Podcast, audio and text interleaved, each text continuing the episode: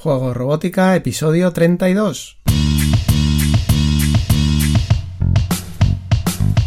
Bienvenidos a Juego Robótica, el podcast en el que hablamos de robótica educativa, iniciación en la programación, aplicaciones para docentes, entornos de programación para niños y en general todo lo que tiene que ver con despertar la curiosidad de los más jóvenes por la programación y la tecnología, para que se conviertan en creadores y no en meros consumidores. Como ya sabes, este podcast es un reflejo sonoro de los contenidos y cursos que puedes encontrar en juegorobótica.es.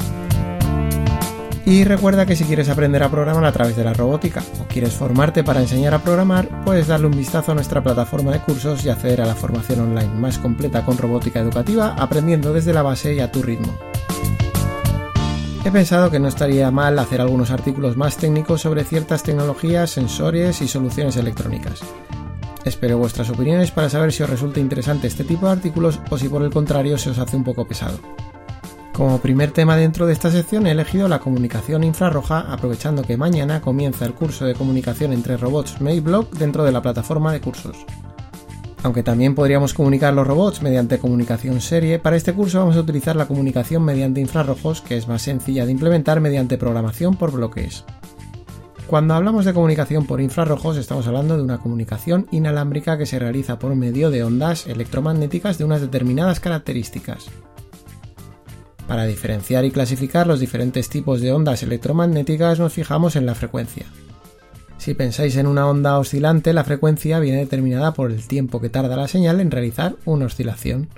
En una gráfica, si comparamos una señal con una frecuencia muy alta y una con una frecuencia muy baja, veremos que la señal con mayor frecuencia está más comprimida a lo largo del tiempo, puesto que su oscilación o repetición se produce en menor tiempo que la de la frecuencia más baja. Se puede hablar de frecuencia o de longitud de onda, y estamos hablando del mismo concepto, aunque son inversamente proporcionales. Piensa en una cuerda cuando la movemos para que asemeje a una serpiente ondulante, por ejemplo. Esa cuerda la moveremos repetidamente de izquierda a derecha y viceversa, o de arriba a abajo y viceversa, con una determinada frecuencia.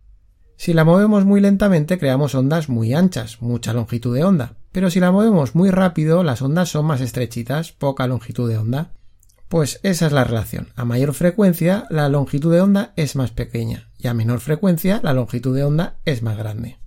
Dentro de todo el conjunto de ondas con infinitas frecuencias se han definido una serie de espectros para facilitar su clasificación. El espectro de luz infrarroja se situaría en la zona intermedia dentro de la clasificación de ondas electromagnéticas a nivel de frecuencia. Las ondas emitidas con una frecuencia por encima de la infrarroja son las ondas visibles, como por ejemplo la de la luz del sol. Las de frecuencia más baja no se ven, por ejemplo las de radio, pero lógicamente que no se vean no quiere decir que no existan. Las ondas del espectro infrarrojo se sitúan entre la luz visible y las ondas de radio no visibles, y de hecho al estar en esa frontera tienen la característica de que no son visibles para el ojo humano, pero sí que podemos ver la luz infrarroja a través del objetivo de un teléfono móvil o una cámara digital. La comunicación infrarroja se utiliza de manera prácticamente universal en los mandos a distancia de las televisiones, por lo que si visualizas la parte frontal de tu mando a distancia a través de un teléfono móvil podrás ver una luz morada cuando pulsas uno de los botones del mando. Lo más fácil para entender la comunicación por infrarrojos es que pensemos en luz, aunque sea invisible para nosotros. De esta manera podemos entender algo básico en este tipo de comunicación que tanto emisor como receptor deben verse para poder establecer comunicación. Cuando digo verse quiero decir que tengan contacto visual, no debe haber ningún objeto opaco que dificulte el espacio entre el emisor y el receptor. A diferencia de las ondas electromagnéticas de menor frecuencia, como puedan ser las de radio, las ondas del espectro infrarrojo no pueden atravesar objetos opacos. En el ejemplo de la televisión, el emisor es el mando a distancia y el receptor la televisión. Intenta cambiar de canal tapando de alguna forma el mando a distancia y comprobarás que las órdenes no llegan a la televisión por muy cerca que estés. Igualmente podrías tapar el receptor de tu televisión obteniendo el mismo resultado, aunque normalmente resulta más complicado localizar su ubicación. Igual que ocurre con la luz visible, la luz infrarroja es capaz de reflejarse en las superficies, por lo que aunque dirijas el mando en una dirección que no sea directamente a la televisión, podrás seguir cambiando de canal, aunque con más dificultad que si diriges el mando directamente a la televisión. La transmisión de datos se realiza de manera binaria, entendiendo un 0 si no hay luz infrarroja y un 1 si hay luz infrarroja. Posteriormente cada sistema puede codificar esa información de una manera u otra. Por ejemplo, tal y como veremos en el curso que empezamos mañana, en los robots Mayblock los mensajes se codifican formando un código decimal que en el caso de la comunicación directa son los códigos de caracteres definidos por el sistema de código ASCII. El sistema de comunicación por infrarrojos tiene ventajas y desventajas, por lo que hay que estudiar en cada caso si es la mejor manera de transmitir datos. Entre las ventajas destaca que es un sistema de muy bajo coste y que consume muy poca energía.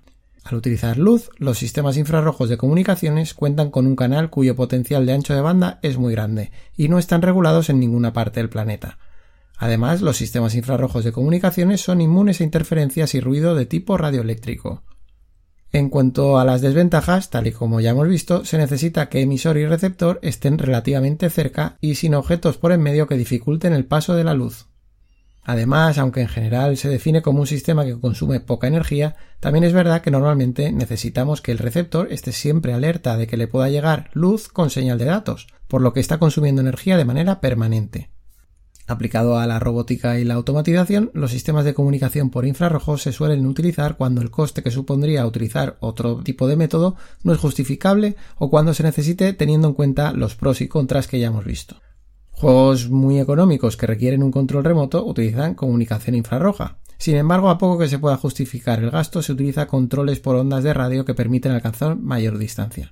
En el caso de la televisión, utilizar ondas de radio en el mando supondría un mayor gasto de las pilas, además de que tendría que codificar cada mando individual con su televisión. En el caso de una televisión, utilizar ondas de radio en el mando supondría un mayor gasto de las pilas, además de que se tendría que codificar cada mando individual con su televisión para no interferir en la televisión del vecino, puesto que las ondas de radio sí pueden atravesar las paredes. En robótica educativa utilizamos constantemente la comunicación serie a través de cable USB para comunicar nuestro ordenador con el kit de robótica para cargar programas, por ejemplo. En el caso de necesitar comunicación inalámbrica, solemos optar por la comunicación Bluetooth, por ejemplo, para manejar un robot a través de un teléfono móvil. Sin embargo, cuando tenemos que hacer uso de un mando a distancia, es bastante habitual utilizar comunicación por infrarrojos, sobre todo pensando en bajo coste. Los mandos por infrarrojos son muy populares, por ejemplo, en aplicaciones que hagamos con Arduino, por su sencillez y precio. En los robots Mbot y Codirocky de Mayblock se incluye un emisor y un receptor de infrarrojos, lo cual nos va a permitir tener una comunicación bidireccional entre esos robots. Además, con Mbot se incluye un mando a distancia de manera que el mando funciona como emisor de infrarrojos y el robot utiliza el receptor de infrarrojos que tiene incorporado para leer las señales del mando. El kit Ranger, sin embargo, pese a ser más caro que en Bot o Rocky, no incorpora comunicación por infrarrojos ni mando, lógicamente. A pesar de ello, existe un kit de comunicación que se puede adquirir como accesorio por poco más de 10 euros y que se compone de un receptor de infrarrojos y de un mando a distancia. Este kit requiere de una programación menos intuitiva que la que se utiliza con Embot para leer las señales del mando, pero nos va a permitir darle más posibilidades a Ranger dotándolo de capacidad para ser comandado por control remoto. Al decir comandado por control remoto no me refiero únicamente a que vamos a poder hacer que se mueva a través del mando, sino que seremos capaces de darle las órdenes que queramos y tengamos programadas en el robot. Por ejemplo, en el reto 30, en el que utilizábamos en bot para hacer una maqueta de un ascensor, se utilizó el mando de distancia para indicar al robot el piso en el que queríamos situar la cabina del ascensor.